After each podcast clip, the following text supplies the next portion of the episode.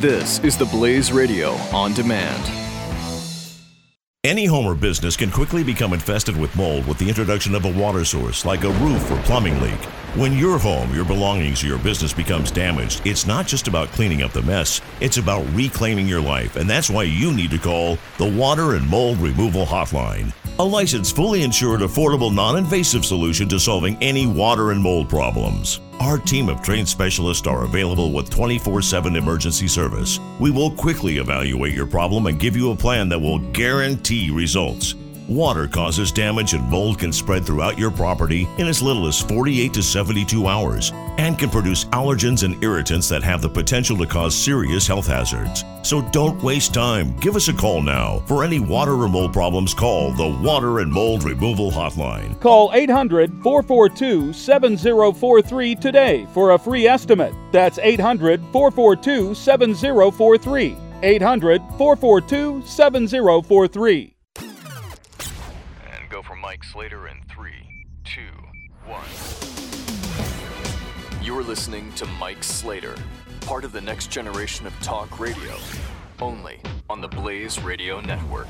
Excited is America's greatest country in the world. Thanks for being here. Happy Saturday. One more hour. Show's been flying. All right. Um, I want to share this story here just because I, I think it's interesting how we come to conclusions and just run with them without really thinking about it. If you're just tuning in, the whole first hour was about how to uh, change someone's opinion on something. Um, and, and the premise is the two facts. I think we talked about this last week, but we went a little further this morning or two hours ago. Um, we make opinions that fast. Like we make a judgment that fast and then we run with it. And we only polish and perfect it because we want to prove ourselves right. Right. So we come to a position immediately. That's what we think is right. And then we only look for things that prove how right we are. That's it. That's how it works. And everyone does it. Just how it goes. Now, if you want to change someone's mind on an issue, you have to go back to where they formed their initial opinion. And then talk about that. where did where so you you hate Betsy DeVos, okay? Don't find out don't ask why. Where? Where did you form that opinion on her? And then explore that and then you can start to pick it apart because they'll they'll realize they'll say, "Oh, um well actually it was a fellow teacher of mine said that she's a horrible person." Okay, do you do you do you trust that person? No, well, actually, I don't even like that teacher, but uh, I, I believed him on this this thing. Well, why? Why'd you believe him about this? Well, I don't know. Do you want to come to your own conclusion about Betsy DeVos? Okay, well, let's talk about Betsy DeVos now, right? So you got to like start to pick away at where they formed their initial opinion. Okay, so we talked about that earlier. This is similar. Um, and, and we talk about things like this from time to time. We debunk these major myths that go around. Uh, we've talked before about the Great Pacific Garbage Patch that doesn't exist. we, it just doesn't exist. And it's amazing because if I say uh, the Great Pacific Garbage Patch, twice the size of Texas, 100 feet deep, spinning, swirling around in the middle of the Pacific Ocean, people can visualize it. You you can visualize. If I say Great Pacific Garbage Patch, you have a vision in your head of what that looks like. But it doesn't exist. You made it up. That vision in your head of what the Great Pacific Garbage Patch looked like is made up because it doesn't exist. There are no pictures of it. It's not a thing. But why do people think not only it exists, why do people why can people visualize it?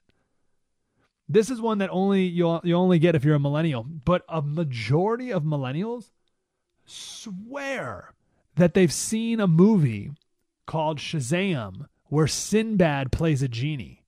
Sinbad's a genie and and he grants like a kid rubs the lamp and he comes out of the lamp and grants the kid these wishes.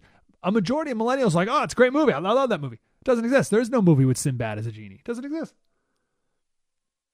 Like, wait a second. Well, how do, how can people swear they've seen it if it's not even a real movie? I don't know. Human brain's weird. Okay, I'll give another one here for you. Now, there is no such thing. Well, hold on. Before I tell you, focus on how, when I say this next sentence, focus on how it makes you feel. This is important. So when I say this sentence, just focus on how you feel. Okay? There is no such thing as secondhand smoke.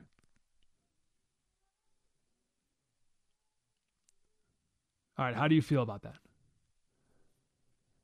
You probably got defensive.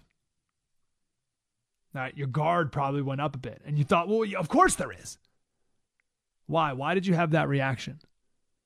Hmm, because you've come to the conclusion that secondhand smoke kills. I'm telling you there's no such thing as secondhand smoke. And your first reaction is, of course, to be defensive about it. How interesting. Right? You've come to the conclusion that secondhand smoke is deadly. And I'm telling you there's no such thing. Hmm. And you get defensive because your instinct is to prove yourself right and never to listen to something that may prove you to be wrong. Okay, here's the story Helena, Montana, 2003, the first city in the country to, excuse me, first country in the world to ban smoking in workplaces, bars, restaurants, and casinos. In the first, now you know what? Time out because I can already feel that people are super defensive right now. Let me ask you this first before I go on and explain myself. I apologize. Where did you first hear that secondhand smoke kills? And if you listen to the first hour of the show, you know exactly what I'm doing right now. Where did you learn that? Where did you first hear that secondhand smoke kills? Where did you first hear about the health dangers of secondhand smoke? Probably don't remember. Can you remember? Do you remember the first time you heard it? I don't. Probably like health class in high school or something. Huh. Okay, so if you if you don't remember where you heard it for the first time, why do you believe it? Do you know anyone who's died from secondhand smoke?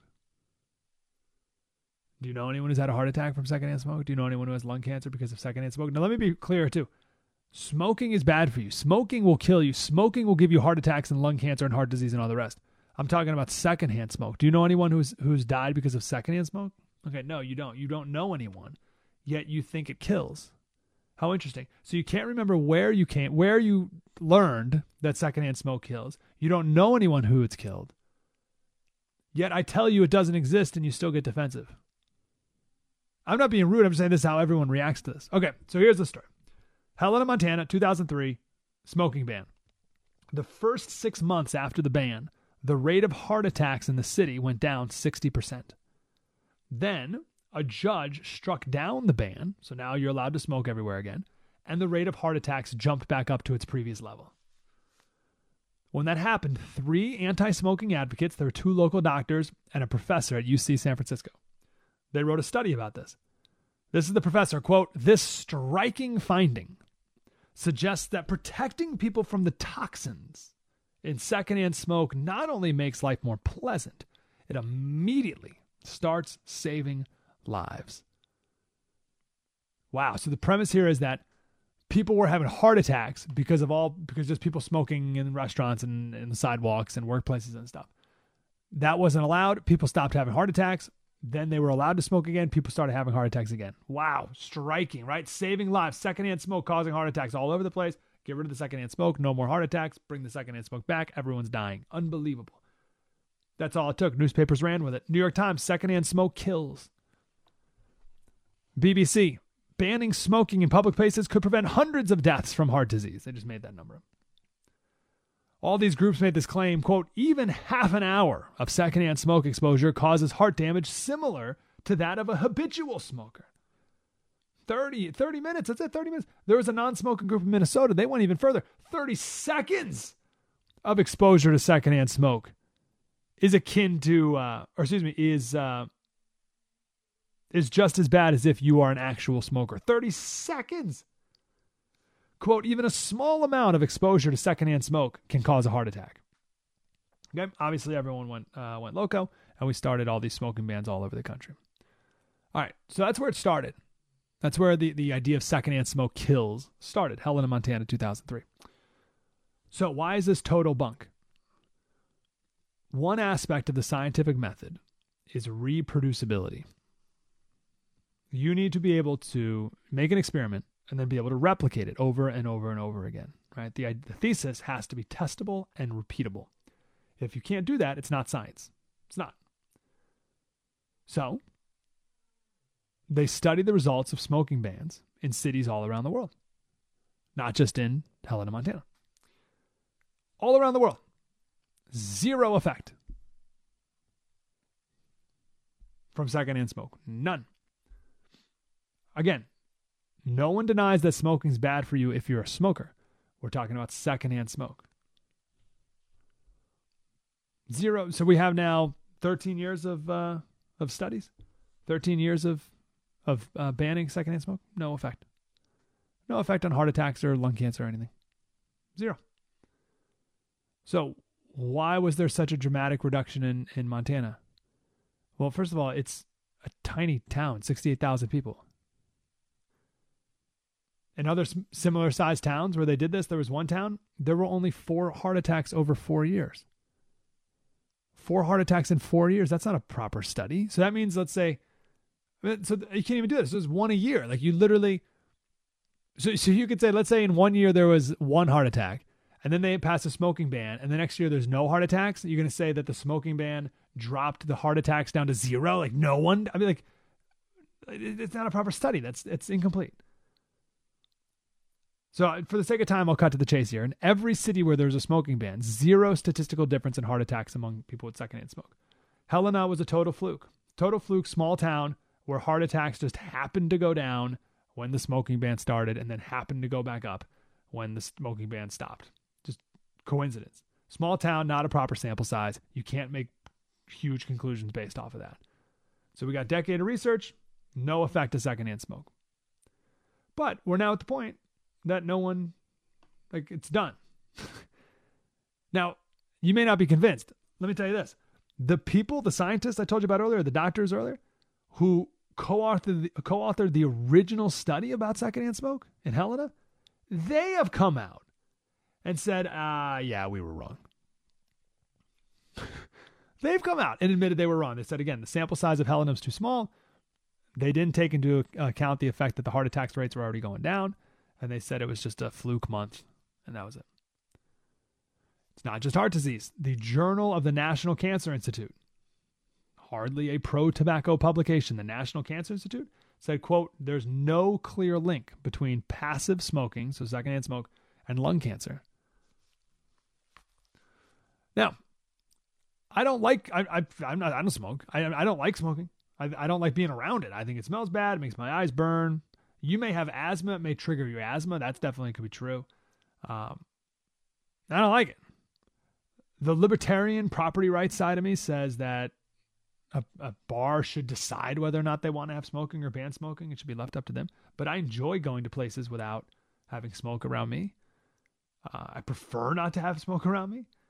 It's fine but it's not going to kill you. It won't hurt your heart. It won't cause lung cancer. It's not going to kill you. And that's what this whole thing was based off of. It wasn't based off of, oh, you know, I don't like the smell of it. It was based off of secondhand smoke kills. It doesn't. Jonathan Swift, 1700, he said, falsehood flies, and the truth comes limping after it so that when men come to be undeceived, when they learn the truth, it's too late. The joke is over, and the tale hath had its effect. So now everyone's going to go to their grave thinking that secondhand smoke kills, and it doesn't. The truth came limping after. 1 933 93. Did your mind change about secondhand smoke through this conversation? Again, go back to where you first heard about secondhand smoke. I'm curious. I'm curious where you first heard about it. 1 900 3393. Probably don't even remember. Slater Radio on Twitter, Mike Slater Show, The Blaze Radio Network. Spread the word. Mike Slater. on the Blaze Radio Network.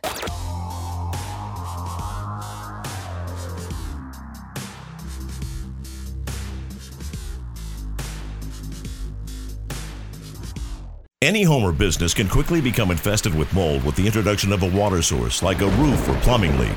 When your home, your belongings, or your business becomes damaged, it's not just about cleaning up the mess, it's about reclaiming your life, and that's why you need to call the Water and Mold Removal Hotline. A licensed, fully insured, affordable, non invasive solution to solving any water and mold problems. Our team of trained specialists are available with 24 7 emergency service. We will quickly evaluate your problem and give you a plan that will guarantee results.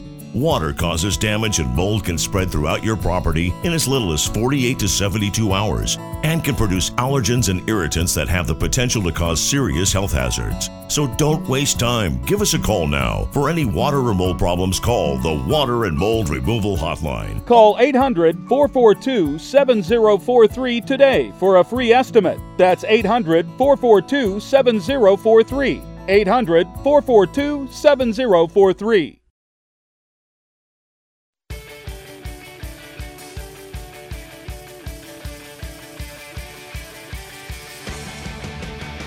Mike Slater on the Blaze Radio Network. I think this is a worthy exercise for, for everything you believe. Go back. Where did I first think this? Where, where did I first hear that secondhand smoke was bad for you? And it's funny, the things that you can't even remember where you first heard is really something that you, you need to reconsider. And that's one. And the other one we talked about, uh, we do every Earth Day, we talk about how recycling is a total scam and you shouldn't do it uh, because that's all based off the false premise that we're out of landfill space. We're not at all. we're definitely, definitely not out of landfill space. It's absurd. Um, and uh, recycling costs a ton of money, ton of energy, total waste of time, no reason to do it whatsoever. But where'd you first hear that we needed to do it? That you need to recycle? It's not true. But why do we keep doing this? Why do we keep we keep just we just we find we come to a uh, opinion, a conclusion, and then we just run with it no matter what. It's wild. So that's why I think it's so important to go back to the where. Um, we don't need to talk anymore uh, about smoking. I, I I do think it's worth though talking about science for just a minute. Do not ever, and I, I can't stress this enough. I know in the last couple months we've had a theme on the show of don't believe anything you read. The old standard used to be trust but verify. Okay, so newspaper or you see on TV someone says something, you're like, oh, I didn't know that. Let me check it out to see if that's true. Nope. Now it's that's not true. Let me check to see if maybe it is. Right? You you have to assume everything is wrong that you read or see on TV. Just have to. That's where we are. And that's fine. But when it comes to science reporting, you can't believe a word. Like, just don't even do it. I'm, I'm not just don't do it unless it's a rep, a super reputable science magazine. Do not listen to anything in the newspaper or on TV about anything related to science. They have no clue. No clue. So, a college friend of mine is a scientist, and he sent over this cartoon. It's called the Science News Cycle. Uh, so, this is how your anything you read online or, or read on the in a newspaper or whatever about science. This is how it starts. It says, uh, "Start here. Your research. Conclusion: A is correlated with B. P equals 0.56 given C, assuming D, and under E conditions. That, your research, is translated by the university PR office. For immediate release, scientists find potential link between A and B, under certain conditions. Which is then picked up by newswire organizations. Scientists say A causes B. Which is then picked up by cable news. A causes B all the time. What will this mean for Obama? and then caught up by Local 4 Eyewitness News. What you don't know about A can kill you. More at 11. Eventually leading to your grandma, I'm wearing this tin hat to ward off A. and it all started with something very specific. A is correlated with B, given C, assuming D and under E conditions. Now, my buddy wrote me this and he said, Well, obviously, Slater, this is a joke because no one would dare consider a p value of 0.56 a correlation. Also, p is not an indicator of correlation, but rather a test to a hypothesis. So the author got it wrong. R squared would indicate correlation. Now, I have no idea what that means. Like, I, I have no clue what my buddy's talking about. But that's the point. Scientists do sciencey things, and then it gets so watered down that by the time it makes it to your local news promo, it's total trash. Because the promo, promo, the promo, like the 10 minute promo we call it, or 10 second promo, that's just some TV producer who's never taken a science class in his entire life since ninth grade, has to fit something into 10 seconds and make it super sensational, right? So they take the path of least resistance. What you don't know about A could kill you. And that's how we get our information. And then you get big headlines written by just a headline writer based off of all this science research that was actually done. That's way more um, like nuanced than than a headline. It's so fascinating. So just never pay attention to science writing. And that includes secondhand smoke kills. That goes through so many layers of water down, water down, water down, water down. Just don't, don't believe it. I got 10 seconds, but um, we now know that the Fukushima reactor, like it hasn't leaked any, there's like no problems with the nuclear uh, meltdown or anything. And all the articles I read quote experts. And if you do a little research on the experts, they're all anti nuclear activists. Obviously, they're against, they're going to say horrible things about it. You just can't believe anything science related you read. I, I hate that that's the case, but it's where we are. Mike Slater Show. Spread the word. This is Mike Slater, part of the next generation of talk radio. on the Blaze Radio Network.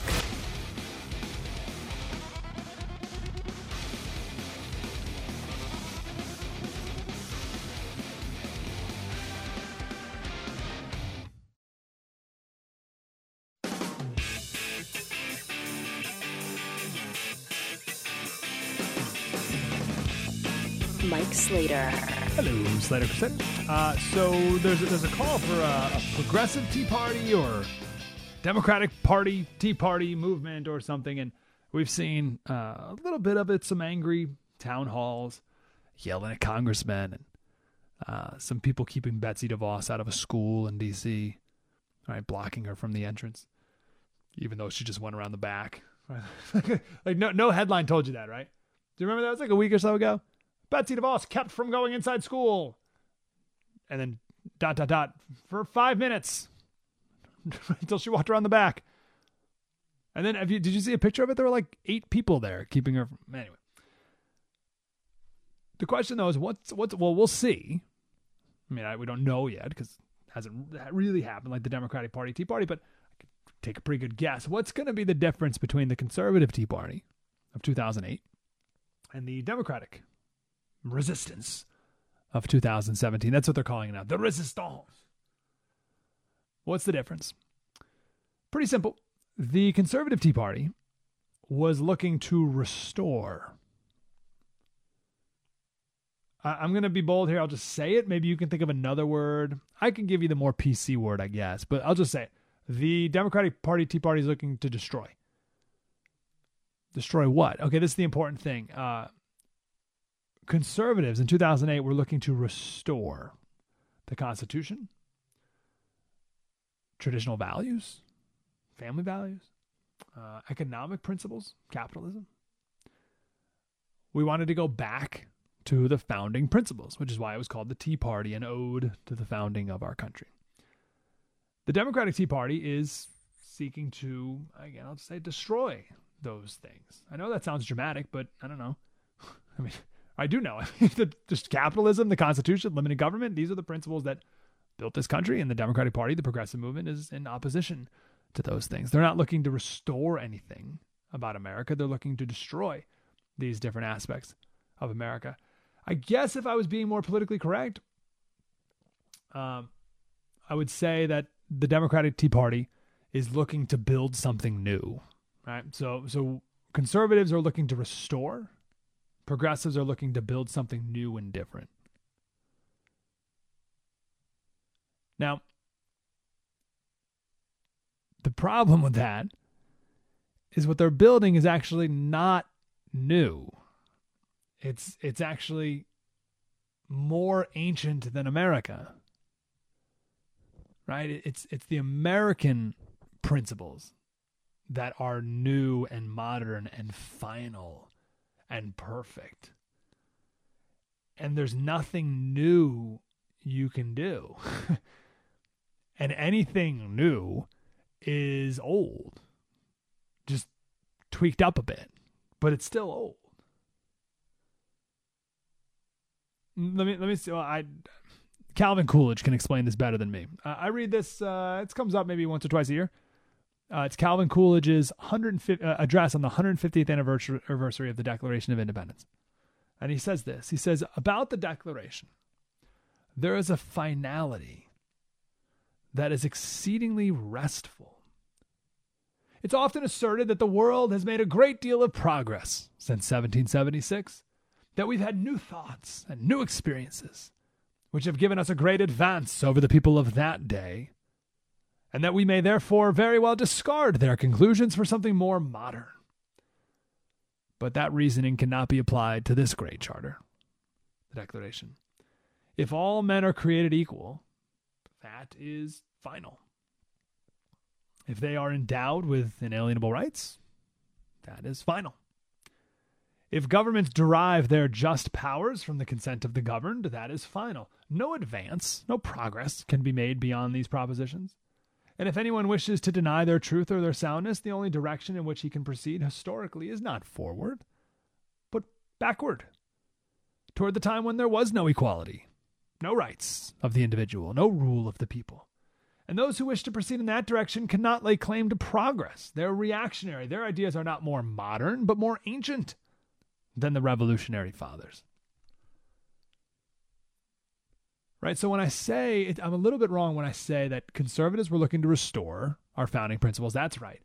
But when I say that Democrats are looking to build something new, they're not. It's it's something older. They go, they want to go further back in time to when, as Coolidge said, there was no equality, no rights of the individual, no rule of the people. And you're saying, well, Senator, what are you talking about? Like, like universal health care, for instance. That's new. That's modern. There was no universal health care before our founding. Yes, don't though get sidetracked by the, the window dressing, if you will. Universal health care is not a new concept. I mean, let me say it like this healthcare, as we know it, is a new concept. But what it really is, universal healthcare, it's really just I want to force someone else to pay for something I want. That's all that is. And you just changed what the it is, right? Or, or what I want. You just changed the what I want. But but forcing someone else to pay for something I want is nothing new. That's actually the oldest idea. The modern idea is you can't force someone else to give you money for something you want. That that's that's the new modern American principle. So when a progressive says, well, universal health care is a, a progressive modern idea, no. Healthcare, as we know it, is a new modern idea. But the ability or the desire to force someone else to pay for something you want, that is not new. That is not progressive. That is ancient. The progressive idea is in America, you can't force people to do things they don't want to do or pay for things they don't want to pay for. Big difference. Uh, let me quote one more line here just because I got a minute. Calvin Coolidge. No other theory is adequate to explain or comprehend the Declaration of Independence. It is the product of the spiritual insight of the people. We live in an age of science and of abounding accumulation of material things. These did not create our declaration. Our declaration created them. The things of the Spirit come first. Unless we cling to that, all our material prosperity, overwhelming though it may appear, will turn to a barren scepter in our grasp. So um, we live in an age of science and of abounding accumulation of material things. These did not create our declaration. Our declaration created them. So progressives think that things are so great now, right? And that's why, like, we're so prosperous, we're so wealthy, such a high standard of living, blah, blah, blah. And that's why socialized medicine, like right now, we need socialized medicine today so that everyone can have all these great things. Right? That's why Bernie Sanders says, and I think we talked about this two weeks ago, that uh, we're the only country in the world without universal health care. Right? So we're the only country, which means we need it. But he's got it backwards. We have these things, we have health care because of the Declaration of Independence, because of freedom, because of free markets and free people, because of capitalism. So we don't need to run away from those things. It's it's those things that made it so even talk about socialized medicine. That could even be a concept.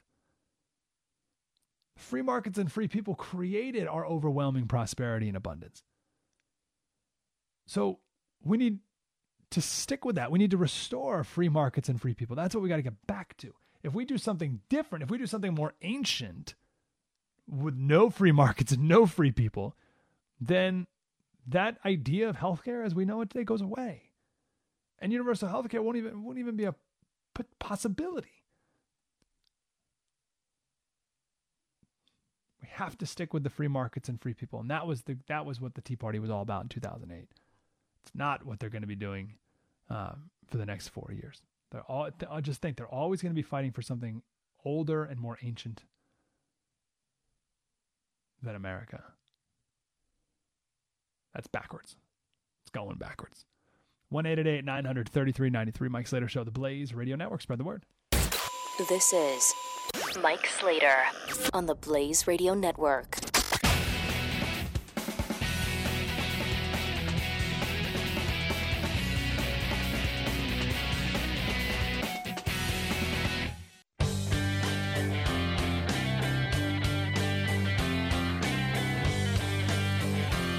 888 900 3393. Mike Slater is on. Silent Crusaders, I know it was a week ago, and uh, we're all past this, but I'm sure this will all happen again. The same kind of idea. Uh, so we've talked before about how in America, we uh, or our culture today is to out outrage each other. right? It's all about being more outraged than anyone else. So something happens, and you know, I'm, I'm outraged by that. And I'm way more outraged. I'm the most outraged. I can't even. And that, that was the whole Trump's executive order thing. That was a good example of that. And then a microcosm of that was the whole like Uber, I'm outraged by Trump's executive order. Lyft saying, I'm way more outraged. And then Airbnb jumps in, I'm the most outraged. what, what, what, what is going on here? So the opposite of that, or, or similarly, I should say, is we're supposed to be out blown away by things that we think society tells us we're supposed to be blown away by. Right? So society tells us that Amy Schumer is the funniest person in history. And Lena Dunham is the greatest voice of our generation.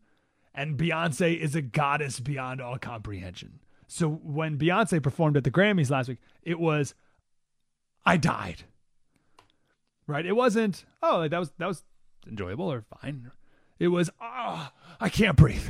I, I'm I'm crying. My bay, she's slayed. I am nothing to her. Oh, it's like come on, people. It's it's interesting how we uh we work right we work like that, right? So I went to Huffington Post last week and I, I looked up uh, articles about it, and and the headlines are all like, "Oh, Beyonce slayed the grand." And all the comments are like, um, and it was just fine. Like, uh, she was just mostly naked with 50 singers and dancers, and it was okay. Can we stop the Beyonce worship? It's the same thing she always does, but you guys act like it's earth shattering. I'm sure she's lovely and all, but I don't get the near beatification of this woman. She's talented, but in the 90s she'd be just another R&B singer. Not trying to hate, but the media acts like she's a god, right? So it goes on because we're supposed to be out blown away by each other by by things that we think society says we should be out blown away by. Anyway, I, I wish my my son he's only four months. I wish he was older and I could share. Um, I could like watch this with him, and I I hope he'd be like, what, what's, and and I could teach him the difference between idolizing a singer versus someone who does something truly admirable. I got three minutes. Let me share a quick story. Uh, our U.S. Grant story of the day: the Battle of Shiloh, beginning of the war, Civil War, April sixth and seventh, eighteen. Excuse me, yeah, eighteen sixty-two. Uh, Tennessee, Southwest Tennessee. Grant's first major battle. It was a second leading a large number of men, but this was his first major one. 60,000 Union soldiers, 40,000 Confederates. The night before the battle, the two camps slept within a mile of each other. At the end of the two days of fighting, 2,000 men killed on each side, 16,000 wounded, 4,000 captured or missing. We, we can't even comprehend what that battlefield must have looked like. Bloodiest battle in American history until the one next year and then the one the year after that. But this was the first sign that the war was not going to be over in a week or two like people thought. But there's a detail of this battle, Shiloh, that, uh, that we should know. It was the end of the first night. Now, the Union Army was pushed back to the river, not where they wanted to be. The Confederates were winning. Now, the Union guys, they thought this was actually going to be a pretty easy fight. They just came after, came out of a, of a battle that they won pretty simply. So they were overconfident. So that first night, defeated, started to rain. Light at first, and then just a drenching downpour. So just imagine, best you can, thousands of wounded men laying on the battlefield. Desperate, hopeless, excruciating pain, varying stages of death. And 4,000 dead. It's cold, pitch black. It's not like there's lights on anywhere. Surrounded by other wounded and screaming or dead people from either side. What, and then pouring rain. What a miserable night that had to be. Major Grant, with an injured ankle because his horse slipped in the mud and fell on his ankle, so he's throbbing in pain himself the end of the first night, he had the opportunity to sleep in his dry log hut. But he chose to sleep outside in the rain, in the battlefield, amongst his men. William Tecumseh Sherman found Grant around midnight. He went to the log hut first. He wasn't there. He's like, Where's Grant? Went searching for him, found him around midnight. He had a lantern in one hand sitting under a tree, leaned up against the trunk of the tree, a lantern in one hand and a signature cigar between his teeth, and he had his hat slouched over his face to keep the rain out. And Sherman wasn't sure what Grant was going to do. Like, are we going to retreat in the morning? Live to fight another day? Get out of here? Sherman said, Well, Grant, we've had the devil's own day, haven't we? And Grant replied, Mm hmm. Lick 'em tomorrow, though. And there was his answer. Somehow he got his men back in order tomorrow. They were able to reclaim what they lost the first day, and uh, then the Confederates retreated, and the Unions Union side, you know, won that battle. The moral of that story for me is that Grant chose to sleep in the rain on the battlefield with his men, and still, amongst all that, refused to give up. That's true leadership right there. Please like the Mike Slater Show on Facebook. We can hang out all week. You're listening to Mike Slater Part of the next generation of talk radio. on the Blaze Radio Network.